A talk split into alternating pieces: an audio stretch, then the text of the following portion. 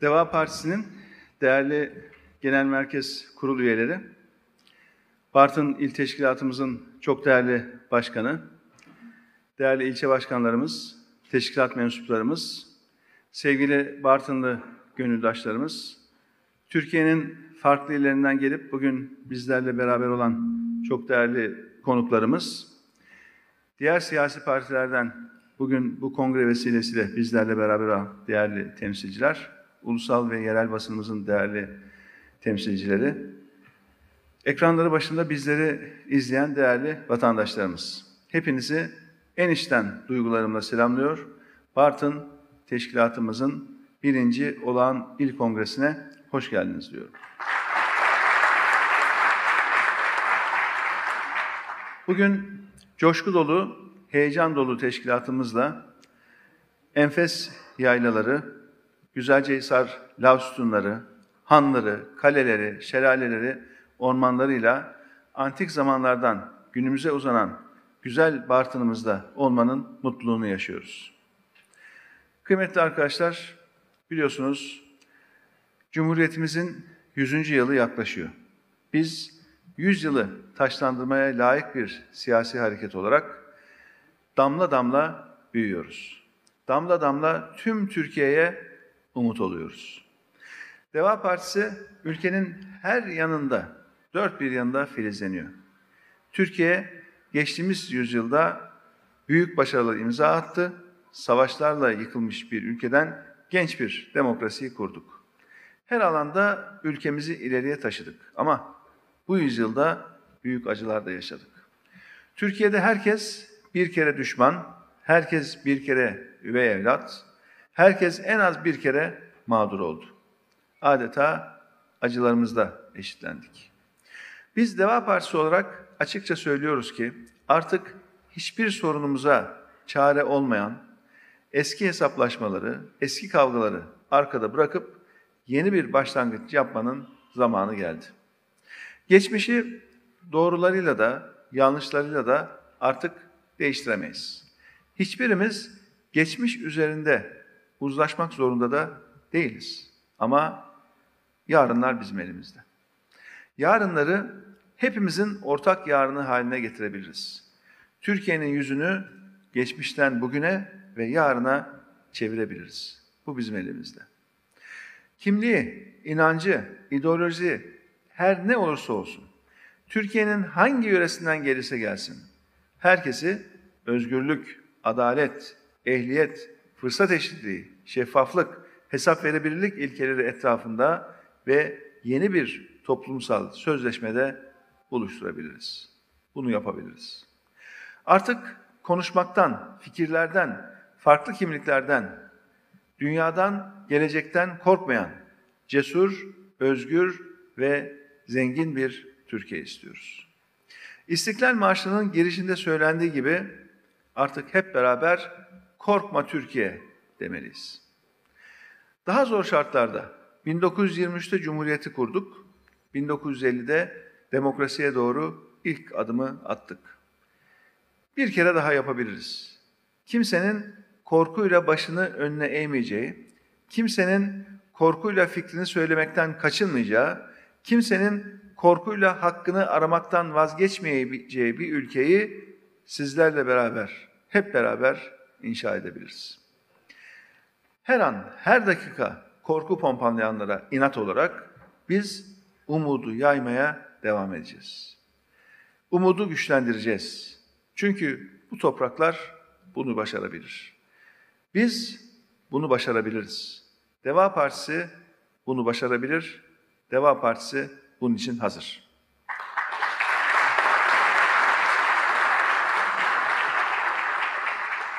Kıymetli arkadaşlarım, bugünkü iktidar maalesef gelmiş olduğumuz bu noktada halkımızı yoksullaştırdı.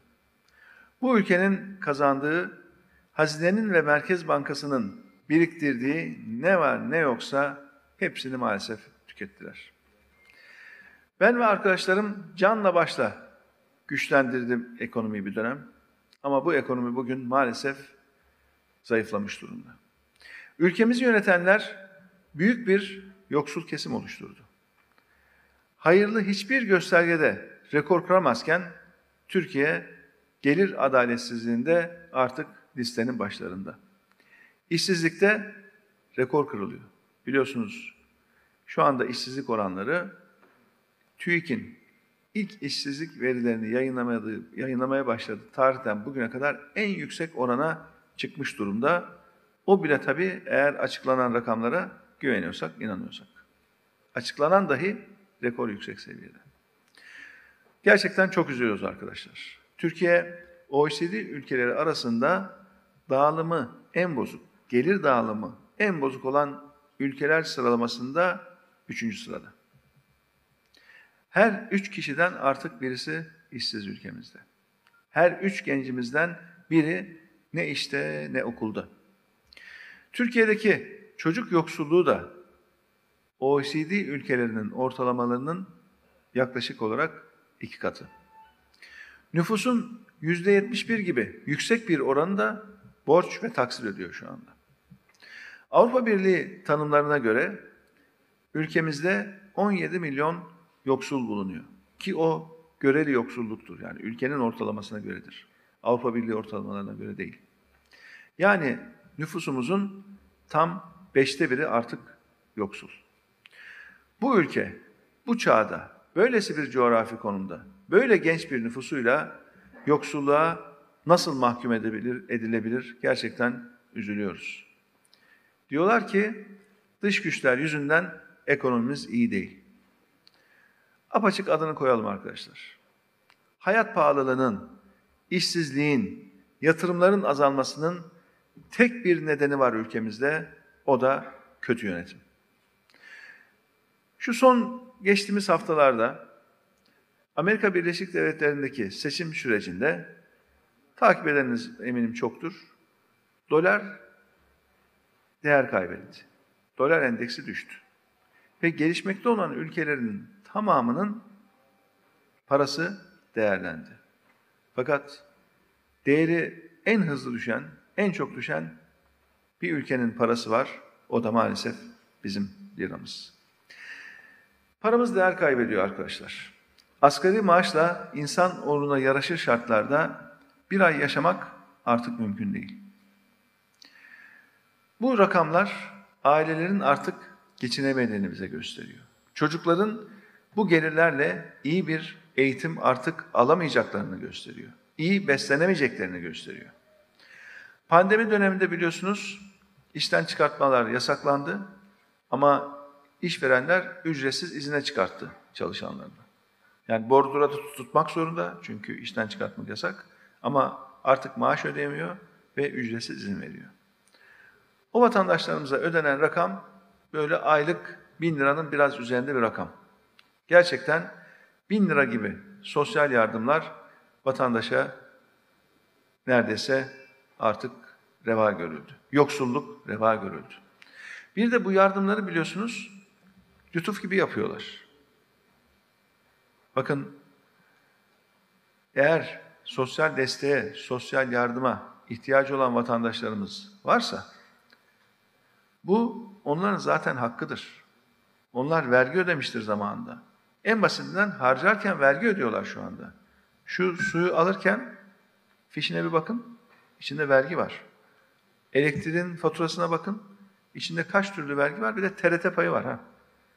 TRT payı. Şu anda TRT'ye hepimiz ödeme yapıyoruz. Bu ışıkları yakarak. Ama TRT şu anda sadece tek bir partinin yayın organı haline geldi. Böylesine de bir böylesine de bir çarpıklık var. Yani iktidar partisinden alınan vergilerle olsa anlarında öyle değil. Hepimiz ödüyoruz. Ama sadece tek bir partinin şu anda sözcülüğünü yapan bir kurum haline geldi. Şöyle sosyal yardımlara, desteklere bakıyoruz arkadaşlar. Ve gerçekten o yardımlar hepsi sizlerin vergileriyle yapılıyor. Sizin vergilerinizle bu sosyal yardım yapılıyor. Paketlerin üzerine yapıştırdıkları parti logosu, force, force'lar da yapıştırılıyor biliyorsunuz. Bunların hepsi toplumumuzun tümünden toplanan vergilerle yapılıyor.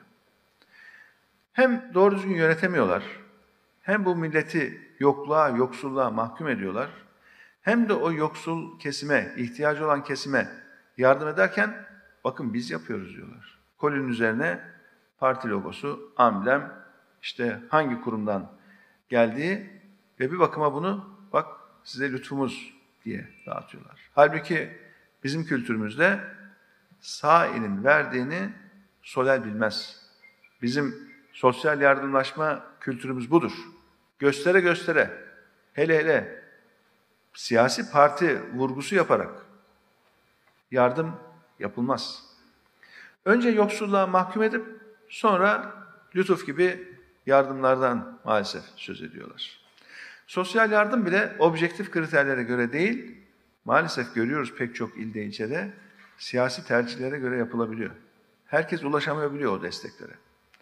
Sosyal yardımlar partilerin veya birilerinin reklamını yapacağı şeyler değildir arkadaşlar. Sosyal yardımlar sosyal devlet olmanın zaten zorunluluğudur. Alınan vergilerin hepsinin gerçek sahipleriyle paylaşılmasıdır. Ama değerli konuklar, üzerek söylüyorum ki bu yönetim anlayışıyla daha iyisini görmemiz de artık mümkün değil. O dönem kapandı. Bir de değerli dostlar, bu sosyal yardımlar sanki kendileri giderse yok olacakmış, kaldırılacakmış, artık verilmeyecekmiş gibi de bir hava oluşturmaya çalışıyorlar. Bakın bunu biz veriyoruz ha. Eğer biz gidersek alamazsınız. Böyle bir şey yok. Hiç kimse bundan korkmasın. Biz tam tersine sosyal yardımları hak temelli bir sisteme oturtacağız. Devletin, iktidar partisinin bir lütfu değil, bu vatandaşımızın zaten hakkıdır ve o hakkı yerine getirmek için sosyal yardımları vereceğiz. Ama tabii ki en önemlisi değerli arkadaşlar, vatandaşlarımızı sosyal yardım alma durumundan çıkarıp iş bulmalarını sağlamak. Kendilerini geçindirecek bir gelir sağlamalarını temin etmek. Yani sosyal yardıma, sosyal desteğe ihtiyacı olan vatandaşlarımızın sayısını azaltıp toplumun tüm kesimlerinin belli bir refah seviyesine ulaşmasını sağlamak. Tabii şu andaki yönetimin, şu andaki iktidarın bu tablo işine geliyor olabilir. Orasını bilemeyiz. Yani bu, bu iyi. Bizim desteğimizle, bizim kolilerimizle, bizim dağıttığımız sosyal desteklerle geçinen vatandaş sayısı çok olursa onlardan garantili bir destek, garantili bir oy alırız. O şekilde de bu iktidarı sürdürürüz gibi bir hesapları da olabilir. Yani düşünmesi bile ürkütücü ama böyle bir şey de olabilir. Biz değerli arkadaşlar sosyal yardımları siyasi rant alanı olarak görmeyiz, görmeyeceğiz. Sosyal yardımları hak temelli bir yaklaşımla ele alacağız. Biz Deva Partisi olarak insan onuruna yakışmayan bu yoksulluğu ortadan kaldıracak politikalar uygulayacağız.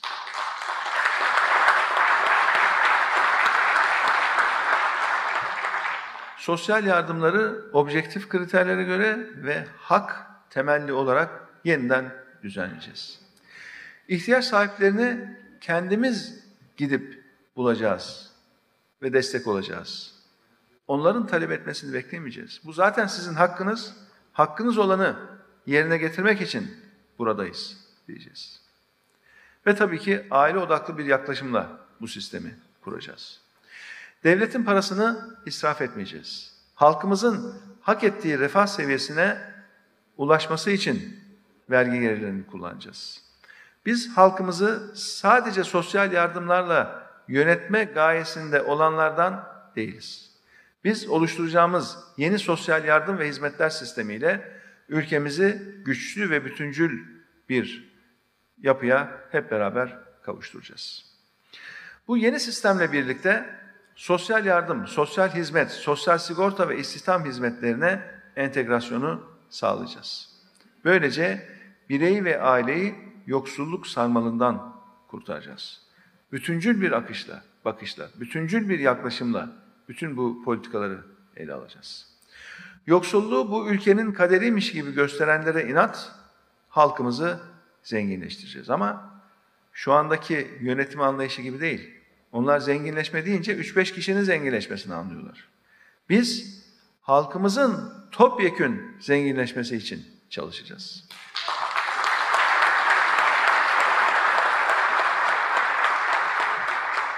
Değerli arkadaşlar, biz Bartın'ın sorunlarını dinliyoruz, biliyoruz, görüyoruz. Az evvel de bahsettim. Ülkemizde işsizlik gerçekten can yakıcı boyutlara ulaştı. Can almaya başladı. Bu sorun ne yazık ki her ilimizde olduğu gibi Bartın'da etkiliyor. Bartın'ın da işsizlik sorunu var. Bu nedenle de sürekli göç veriyor Bartın. Bartın'da yeni iş sahaları oluşturmamız gerekiyor ki bu soruna bir çözüm bulabilelim. Ama bunun için öncelikle yapılması gereken nedir? Güven ortamının tesis edilmesi. Güven ikliminin olmadığı yerde arkadaşlar yatırım olmaz. Yatırımın olmadığı yerde de işsizlik artar. İşsizlik varsa huzursuzluk vardır, bunalım vardır, depresyon vardır, çaresizlik vardır. Gençlerinin göç ettiği bir şehir olmak Bartın'ın kaderi değil. Bakın ben ve arkadaşlarım ekonomiyi yönetirken o 2008-2009 krizini hatırlarsanız işsizlik çok yükselmişti. Ve o zamanlar biz dış işleriyle, Avrupa Birliği konularına bakıyorduk. Ekonomiyle ilgilenen başka bir ekip vardı. Bizi tekrar davet ettiler. Dediler ki hani kriz büyük ve e, ciddi bir yangın var. İşsizlik oranları yıl içinde yüzde on altıyı görmüştü. Yıl ortalaması yüzde on dörttü. E, büyüme eksi idi, eksi beş. Ve dediler ki artık dış politikadan tekrar ekonomiye dönmeniz gerekiyor. Çünkü ekonomide yangın büyük. Biz hemen ekibimizi yeniden kurduk, revize ettik. Bütün kurumlara tekrar bir şekil şemal verdik. İyi bir program hazırladık ve yüzde 14'e çıkmış işsizliği 2010, 2011, 2012 derken 3 yılda tam 5 puan aşağıya çektik. 5 puan işsizlik düşüşü arkadaşlar çok önemlidir. Çünkü her sene gelen yeni gençlere ki her sene yaklaşık 1 milyon gencimiz iş aramaya başlıyor. Her sene gelen 1 milyon gencimize iş buluyorsunuz. Bir de işsiz sayınızı da azaltıyorsunuz. Yani normal bir yılın iki katı istihdam oluşturarak gitmeniz lazım ki bu işsizlik oranını 3 yılda 5 puan gibi önemli bir oranda düşürebilin. Biz bunu yaptık. Ülkemizde değerli arkadaşlar bakın yatırımcı var, verimli topraklar var, zeki, çalışkan gençlerimiz var. Gerekli her şey var ama ülkeyi yönetemedikleri için, kötü bir yönetim olduğu için maalesef bir türlü toparlamayı göremiyoruz. Biz ekonomimizi yeniden ayağa kaldırarak işsizlikle mücadeleyi gerekli gibi yapacağız. Biz Bartınlı gençlerimizin hayallerini uzak diyarlara götürmemesi için çalışacağız.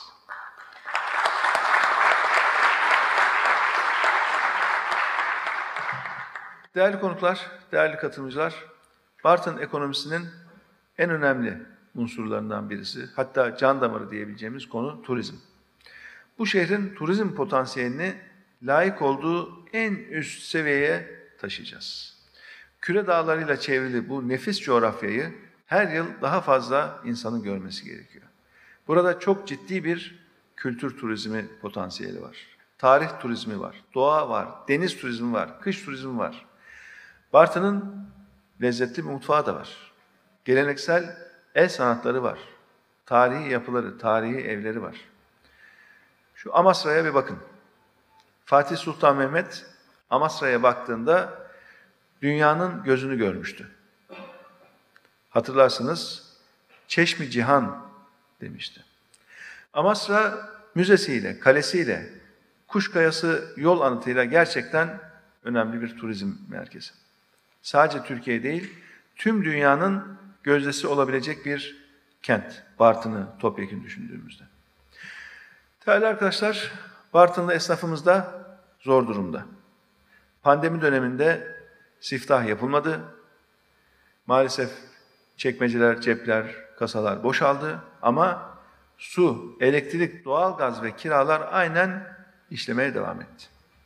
Gelişmiş ülkeler vatandaşlarına, özellikle küçük esnafa, küçük işletmelere karşılıksız destek verirken bizim esnafımıza verilen destek nedir diye sor, sorduğunuz zaman faizli kredi, yeniden yapılandırma ama yeniden yapılandırırken de faizle yeniden yapılandırma ve bir de esnafımıza verilen işçini çıkartırsan işte o dönemde ki e, kısa çalışma ödeneği.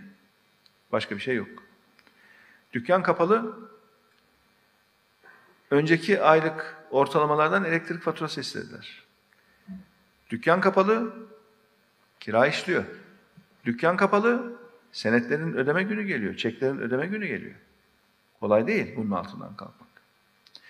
Bizim halkımız şu ana kadar hep kredilerle geçinmeye çalıştı. Borç çekti, harcadı. Borç çekti, harcadı. Peki bu borçların bir ödeme günü gelecek. Ertelemeyle bunu çözemezsiniz. Zaten bir masraf var. O masrafın üzerine kredi taksitleri var. Bir de eskiden ertelenen kredilerin taksitleri biniyor. İmkansız bir tablo çıkıyor. Taksitler üst üste geliyor. Nasıl ödenecek? şimdi de yeni bir şeyler ortaya çıktı. Diyorlar ki biz istesek doları düşürürüz. Hani birileri öyle diyorlar ya, herhalde belli ki istemiyorlar. Şimdi diyorlar ki yüksek dolar da işimize geliyor ha. Bu rekabetçi kur diye bir yeni bir terminoloji ürettiler. Rekabetçi kur. Zaten biz doların yükselmesini istiyorduk gibi bir havaya girdiler bugünlerde. Yani aslında attan düştüler ama zaten inecektim diyorlar. Belli ki kur yükseldiğinde her şeyin zamlandığının farkında değiller.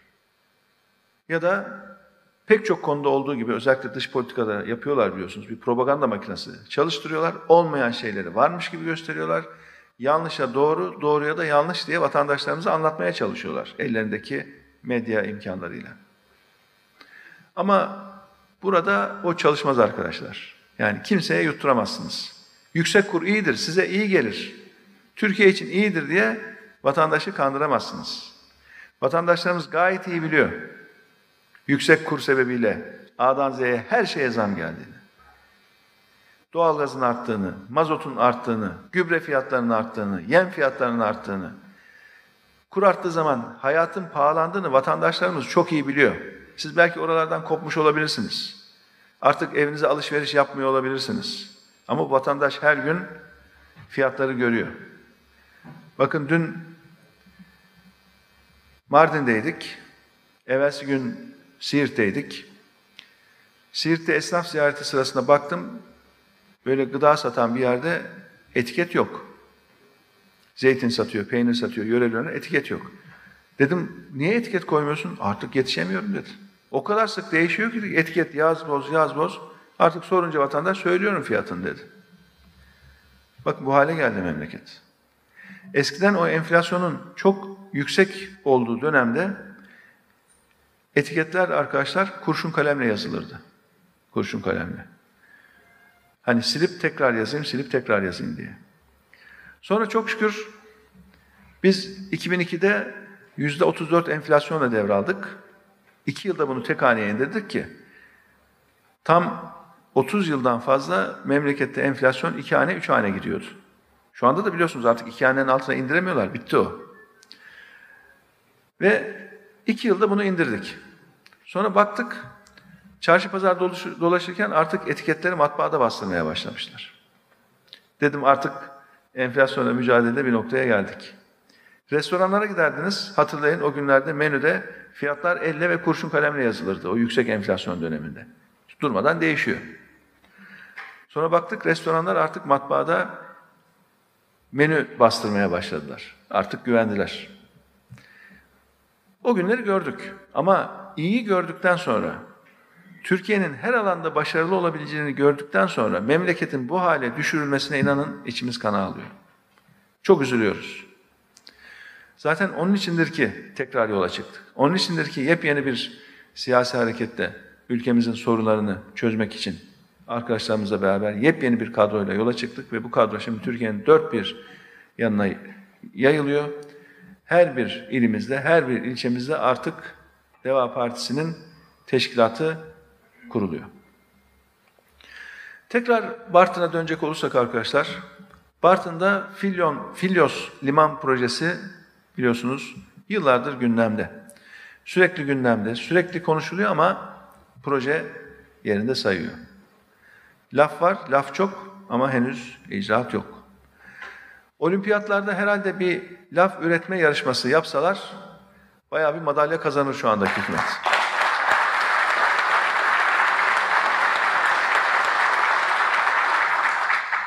Laf üretmekte iyiler. Belli bir medya desteği de var yanlarında. Medyaya kimisine havuç, kimisine sopa ne çalışıyorsa. E, devletin medya gücünü TRT'de olduğu gibi zaten tamamen tek bir parti için kullanıyorlar. Laf üretiyorlar. Ama iş yok. İcraat var mı? Yok. Mazeret var. Dış güçler, lobiler, şunlar bunlar. Başarılı ol, bir şey olursa çok azaldı gerçi ama biz yaptık. Başarısızlık olursa falanca lobi, filanca lobi, işte dış güçler, iş güçler, düşman çok şu bu. En sonunda bir bürokrata fatura kesmeye çalıştılar. Evvelsi akşam bir gece yarısında aldıkları kararla. Bütün bu olumsuzluğun, bütün bu kötü yönetimin, yanlışın faturasını sözlerinden çıkmayan, dediklerini aynen yapan bir bürokrata kestiler, görevden aldılar. Diyecekler ki işte kötü yönetti, bütün bunun sebebi o, onun için biz bunu görevden aldık. Adamcağız siz ne diyor ne diyorsanız yaptı zaten. Merkez Bankası'nın bağımsızlığı mı kaldı? Böyle bir şey mi var? Ne diyorsanız onu yaptı. Ama fatura kime kesilecek? Suç kendilerinde kalmasın, bunun sorumluluğu kendilerinde kalmasın diye böyle bir adım attılar. Kaçamayacaklar. Kaçacak yerleri yok. Bakın bu Türkiye'nin içine düştüğü bu durumun sorumlusu şu andaki yönetim. Bundan kaçamazlar. Biz sürekli hatırlatacağız. Unutturmaya çalışsalar bile hatırlatacağız. Başka bir hedef gösterecekler, biz yok diyeceğiz ya kaçmayın işte yanlış yönetiyorsunuz, kötü yönetiyorsunuz. Onun için memleket bu halde diyeceğiz. Biz bu düzene son vereceğiz arkadaşlar.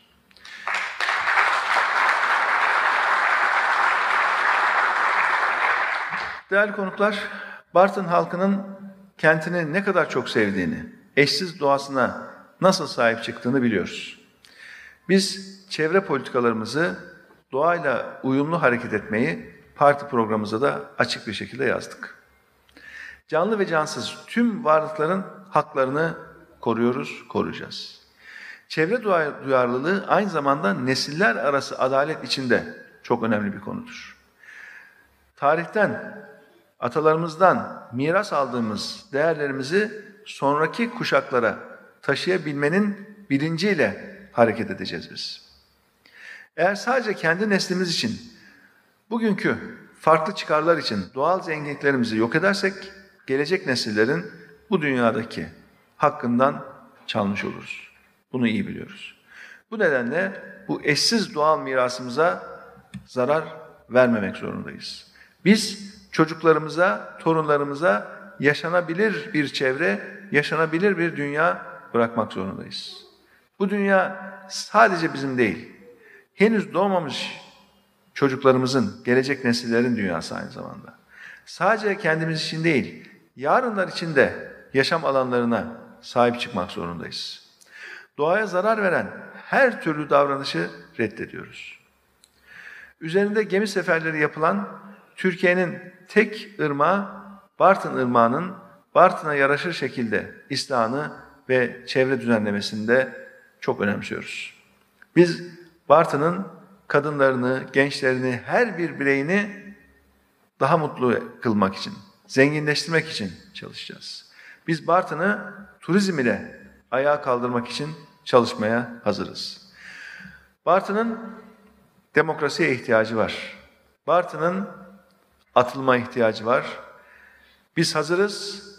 Deva Partisi hazır. Şimdi Bartın'a sormak istiyorum. Bartın hazır mı?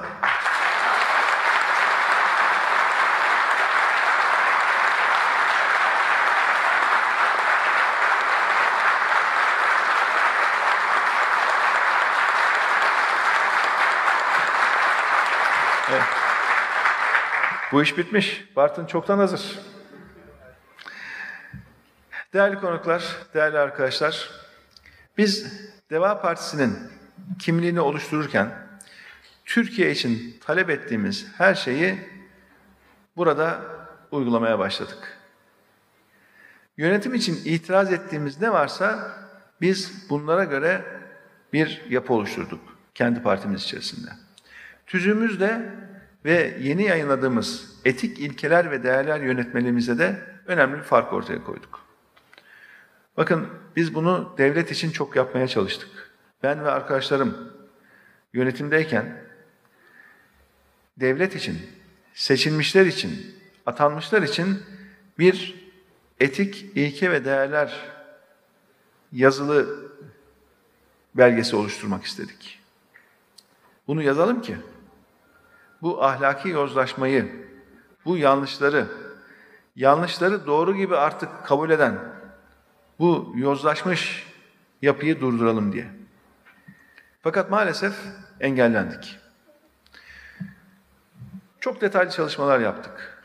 Dünyada şeffaflığın en ileri olduğu, yolsuzlukla mücadelede en başarılı olan ülkeleri inceledik. Bunlar nasıl bunu başarmışlar diye. Çok çalışmalar yaptık, heyetler oluşturduk. Fakat yaptığımız çalışmalar maalesef reddedildi. Defalarca reddedildi. Maalesef şunu gördük ki, asıl sorun bu devlet imkanlarının, kamu imkanlarının siyasetin finansmanına kanalize edilmesi Türkiye'de derin bir hastalık haline gelmiş. Ve adeta tedavisi zor bir hastalık haline gelmiş. Özellikle iktidar gücünü elinde bulunduranlar için bu tablo çok çok kötü bir duruma gelmiş. Zaten o tablonun düzeltilemeyeceğini de anladığımız için biz biraz bu yeni bir hareketin Türkiye için artık mutlaka şart olduğunu düşündük. Ve etik ilkeler ve değerler şu anda Deva Partisi için artık yazılı hale getirilmiş durumda. Atılan adımlardan hangisi etik, hangisi değil? Neyi yapmak etik kurallar içerisindedir, neyi yapmak etik kurallar dışındadır? Bunu çok açık bir şekilde yazdık. Ve bunu da genel olarak yayınladık. Bütün teşkilatlarımızda duyurduk. Yine değerli arkadaşlar çok önemli bir fark. Parti programımızda parite kavramını getirdik. Yani kadın erkek açısından baktığımızda her türlü yapımızda parite hedefini koyduk. Türkiye'de ilk kez bir siyasi parti programına parite hedefini ayan beyan yazdı. Biz kadınları geride bırakmaya çalışanlara karşı kadınlarla birlikte bu mücadeleyi vermemiz gerektiğini düşünüyoruz. Biz Deva Partisi olarak aynı zamanda cinsiyet bazlı bütçeleme prensipleriyle de hareket edeceğimizi ortaya koyduk. Çünkü kadınların karar verici noktalarda olması için bunun da hayati önem taşıdığını düşünüyoruz. Kadınlar karar verici pozisyonlarda olmak zorunda değerli arkadaşlar. Artık Türkiye'de siyasette, kamu yönetimde bunu mutlaka gerçekleştirmemiz gerekiyor. Yine iş hayatında kadınların katılımı son derece önemli. İşte bu nedenle kadın ve erkek arasında fırsat eşitliği ilkesini gözeten istihdam politikaları bizim için çok önemli olacak. Kadınların girişimcilik kapasitelerinin geliştirmesi için gerekli finansal desteği ve danışmanlık hizmetinde sunmak zorundayız. İstihdamın önündeki en önemli problemlerden birisi olan çocuk ve yaşlı bakımı için kaliteli, erişilebilir ve uygun fiyatlı bakım altyapısını oluşturmayı da hedefliyoruz. Kadınların çocuk bakımı nedeniyle iş hayatından uzak kalmaması için ücretsiz kreş uygulamasının yaygın bir şekilde ülke genelinde hayata geçirilmesi için hazırlıklar yapıyoruz. İş hayatındaki tüm ayrıcılık, ayrımcılıklarla mücadele etmek için de gerekli düzenlemeleri, yasal düzenlemeleri ve ikinci düzenlemeleri gerçekleştireceğiz. Öte yandan kadına yönelik sadece fiziksel değil, ekonomik, psikolojik ve sosyal her türlü şiddete karşı olduğumuzda açık bir şekilde ortaya koyduk.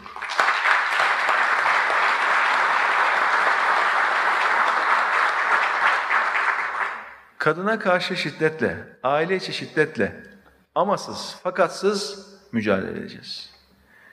Bir diğer mesele de değerli arkadaşlar, eğitim.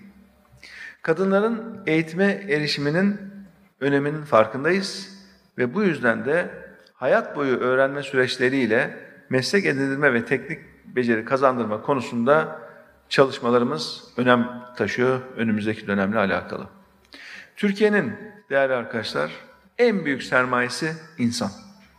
İnsan. Petrol, doğalgaz bunlar bugün için yok. Yarın olur olmaz. O da ayrı bir hikaye. Ama en önemli değerimiz, en önemli zenginimiz bizim iyi yetişmiş insan gücü. Biz her bir insanımızın tek tek kıymetini çok iyi biliyoruz. Ve kadınların yer aldıkları her yerde değer yarattıklarını, fark oluşturduklarını da çok iyi görüyoruz, biliyoruz. Nasıl ki bir kuş tek kanatlı uçamazsa, toplumun da hak ettiği refah seviyesine ulaşabilmesi için değerli dostlar iki kanada ihtiyacı var. Bir ülke ancak kadın ve erkeklerin eşit, eşit fırsatlarla ulaşabileceği, eşit fırsatlara sahip olacağı ve birlikte çalışabileceği bir ortamda gelişebilir. Deva Partisi'nin bu ülkeyi kalkındırmak için öncelikli hedeflerinden birisi de kadınları ve aynı zamanda gençleri toplumun her safhasında, kamu yönetiminin her kademesinde, her kurumunda görmek olacak. Biz bunu önce kendi partimizde gerçekleştirdik, gerçekleştiriyoruz. Bakın hem kadınlar hem gençler partimizin yönetim kademelerinde e, ve oldukça iyi diyebileceğimiz temsil oranlarında mevcut şu anda. Ve öyle sırf temsil değil, yani yetkili konumlarda hem gençlerimiz hem kadınlarımız. Zaten bunu partimiz içerisinde gerçekleştireceğiz ve içselleştireceğiz ki Türkiye için bu politikaları ortaya koyduğumuzda bunun bir inandırıcılığı olsun. Kendi partisi içerisinde bunu gerçekleştiremeyenlerin ülke için bu konularda iddialı olmaları da zaten çok mümkün değil, inandırıcı da değil. Biz kadınları güçlü, üretken ve her alanda söz sahibi bir konuma getirmek için çalışacağız. Değerli konuklar, Deva Partisi kadınlarla, gençlerle, çiftçilerle, emeklilerle, öğretmenlerle, işçilerle, esnafla eşitlik için, adalet için, özgürlük için yola çıktı. Çözüm haritamız belli. Çözümün sözcüsü bizler olacağız. Ayrışmayacağız, ayrıştırmayacağız. Korkmayacağız, korkutmayacağız. Toplumu kutuplara ayırmayacağız. Hep beraber Türkiye'nin yaralarını saracağız. Biz Türkiye'nin haysiyetli insanlar için buradayız. Artık Türkiye'nin devası var, Bartın'ın devası var ve biz hazırız. Hepinize çok çok teşekkür ediyorum.